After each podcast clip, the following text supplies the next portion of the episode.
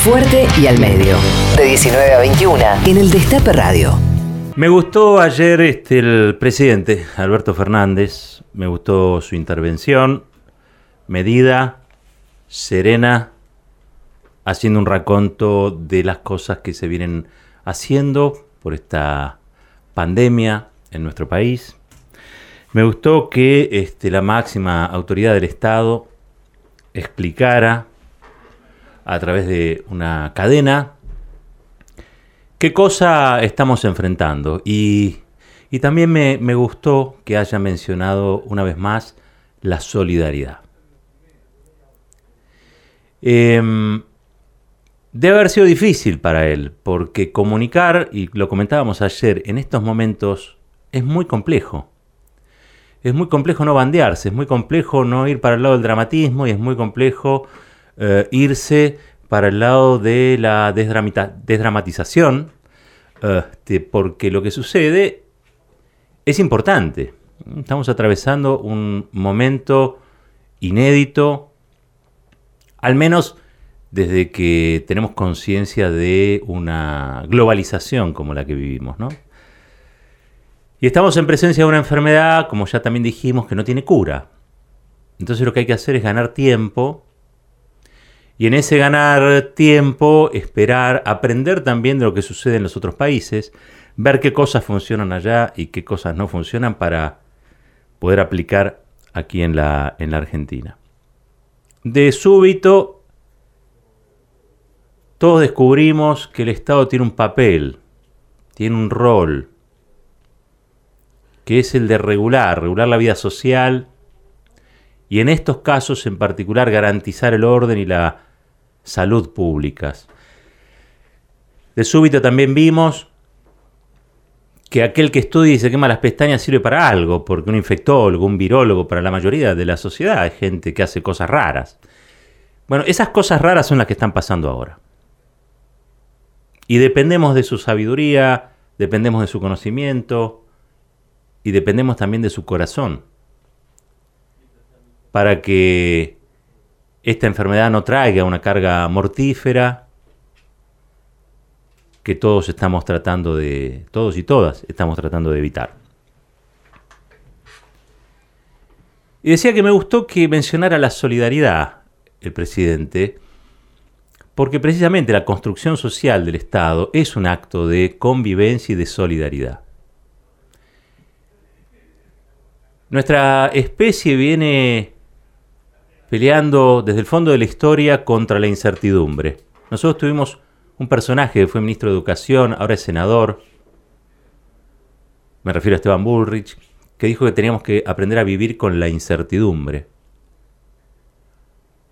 Cuando lo escuché dije, este no entiende nada, nunca entendió nada, y menos mal que hay otra gente que piensa otras cosas y construye cosas diferentes a ese pensamiento, porque precisamente la historia de la especie es garantizar previsibilidad, certidumbre.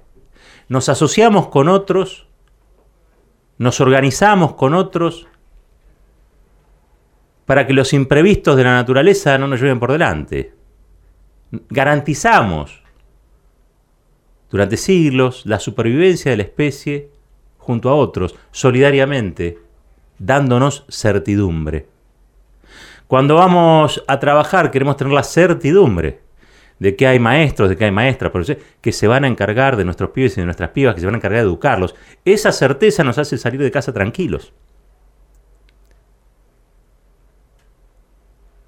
La certeza, la certidumbre, es una construcción de unos con otros.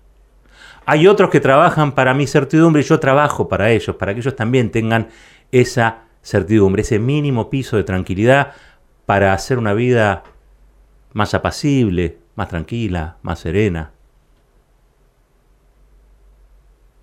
El Estado está para darnos certidumbre. El Estado es una construcción, insisto, colectiva, que nos garantiza derechos mínimos que si no estuvieran no los tendríamos, no, tendríamos esas, esos derechos, no tendríamos la posibilidad de acceder a esas cosas. Mínimamente la organización social. Y por supuesto que siempre puede fallar, claro que puede fallar. Pero no podemos renunciar a construir certezas. No se puede renunciar a construir lo que es un mandato de la especie para la supervivencia. Yo sé que muchos están decepcionados del ser humano, porque a veces pareciera que se deshumanizó lo suficiente como para no merecer ninguna de las bellezas de este mundo. Sin embargo, sin embargo, hay otros que nos dan sentido, nos dan misión. Y esos otros que nos dan sentido y nos misión son los tipos que hoy se están quemando las pestañas en un laboratorio tratando de conseguir una vacuna para frenar una enfermedad que hoy no tiene cura. ¿Y saben qué? Lo van a lograr. Nos van a dar esa certeza. La certeza que nos da un plan vacunatorio. Para que nuestros pibes, nuestras pibas, nosotros mismos, no muramos de cosas que antes costaban la vida. En 1920 se cumplen 100 años. Sir Alexander Fleming descubrió la penicilina. La Penicilina es el principio de todos los antibióticos que hoy tomamos. Antes la gente moría de resfrío, moría de infecciones menores, moría porque iba caminando y se chocaba con la mesa y esa herida se infectaba. Y la gente moría. No había qué hacer. Parecía que no, no, no había solución a eso. Y un día hubo solución. Y eso lo logró Fleming, pero en realidad lo logró la especie lo logró el ser humano. Y así como hubo durante mucho tiempo gente que le escribió y le escribió a la luna y le hizo temas musicales, un día también el hombre llegó a la luna. Y hoy estamos pensando en llegar a Marte. ¿Cómo no vamos a resolver esto? Pero el principio rector siempre ha sido la solidaridad. El capitalismo egoísta nos pone en una crisis existencial. Nos cambió las reglas del progreso y no puso reglas nuevas, salvo que no hay reglas. Y ahí vemos cómo caen como muñequitos en sociedades que parecen mucho más avanzadas porque el tren y el subte llegan a horario. Pero que desde la década del 80, desde el mundo que inauguraron Ronald Reagan y Margaret Thatcher, vienen retaseando fondos y presupuestos a la salud, a la investigación, al desarrollo.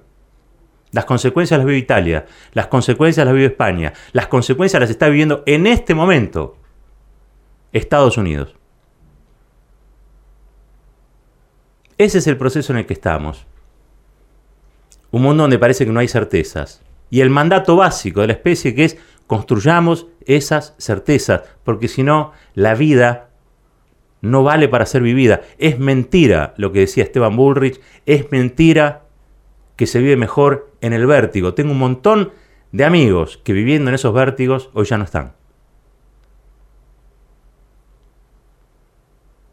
Es probable que en las próximas horas haya definiciones de parte del gobierno, creo que ayer comenzaron, a acostumbrarnos a las restricciones.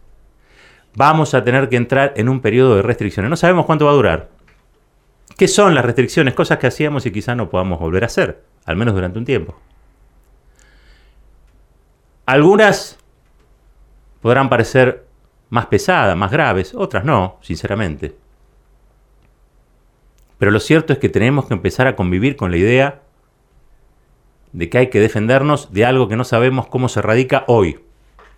Y tenemos que ganar y darle tiempo a los que están trabajando para conseguir una vacuna. Estamos en una especie de tercera guerra mundial. Y yo sé que esto suena dramático. Pero en realidad estamos en un periodo que no sabemos cuánto va a durar por una crisis que es una crisis de salud, pero también es una crisis existencial. ¿Qué hacemos con nuestros países? ¿Qué hacemos con los estados? ¿Qué hacemos con los capitalismos, cuánto estamos dispuestos a resignar en materia de derechos para que un grupo hiperreducido concentre la riqueza del planeta y ponga a las mayorías en situación de vulnerabilidad, donde un bichito que no se ve ni siquiera con el microscopio nos tenga acorralados. Y vamos a tener que hablar de todas esas cosas. Y vamos a tener que crear un proyecto que nos dé nuevas certezas. Entre otras cosas porque somos la especie que derrotó a todas estas pestes. Esto no es el siglo XIV. Acá no se va a morir la mitad de Europa. Entre otras cosas por esos avances. Pero esos avances estuvieron desde la década del 80 hasta ahora minados de retrocesos. Con el triunfo del egoísmo, con el triunfo de la concentración de la riqueza, con el triunfo de un capitalismo al que no le importa nada, porque es el capitalismo financiero especulativo, que cree que es divertido vivir en la incertidumbre. Solo un tipo al que nunca le faltó nada le parece que es divertido vivir en la incertidumbre. Ese tipo hoy es senador y es una vergüenza. ¿O qué se piensan que era el estado de bienestar? Y habrá que pensar nuevas formas dentro del capitalismo o fuera de él para hacer que esta especie siga avanzando en el planeta, siga evolucionando, pueda hacer frente a nuevos problemas y desafíos y supere los miedos. Porque estoy convencido de que vivimos hoy una guerra que es la guerra contra el miedo. Pero no tengan duda, vamos a dar una certeza, esto va a pasar. Esto va a pasar. Esto que está pasando va a pasar. Y cuando estemos en el futuro, vamos a mirar al pasado y nos vamos a agarrar la cabeza, diciendo, qué bárbaro, cómo hizo este, cómo reaccionó aquel, qué salvajada, o qué bueno aquello. Porque también hacemos cosas bien.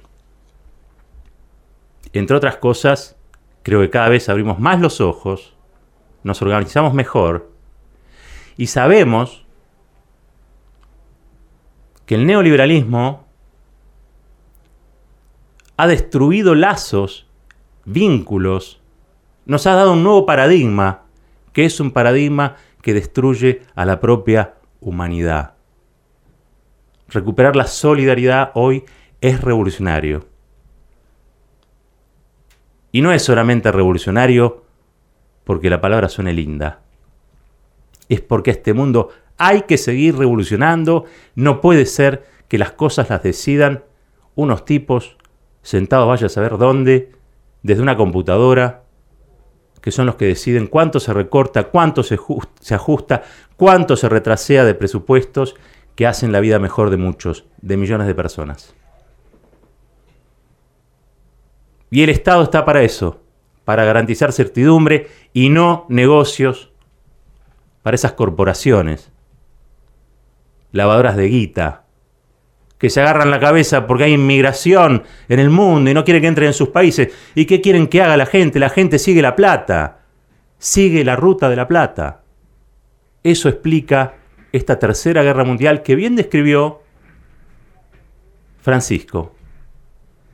Fue el primero que le puso nombre. Puedes pensar lo que quieras de la iglesia, del tipo, lo que sea.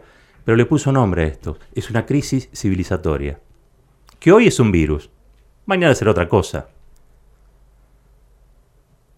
Pero tengamos esperanza. Porque va a haber una solución a esto. Y esa solución nos va a permitir mirar luego lo ocurrido y sentirnos orgullosos. Porque no somos cualquier cosa en este mundo. Doblegamos muchas cosas, hemos vencido adversidades y hemos hecho cosas maravillosas. También desastres. También desastres. Tenés, entre otras cosas, lo que ocurre con el medio ambiente, con los tóxicos, con la economía extractivista, con la pobreza, con la miseria, pero que no nos deshumanicen, que no nos deshumanicen, que no nos quiten la solidaridad, que no impidan que creamos certidumbres. Seamos mejores, seamos mejores. Es un desafío ya no de la Argentina, es un desafío internacional. Fuerte y al medio. Fuerte y al medio. Un lugar clave para analizar el día por la tarde.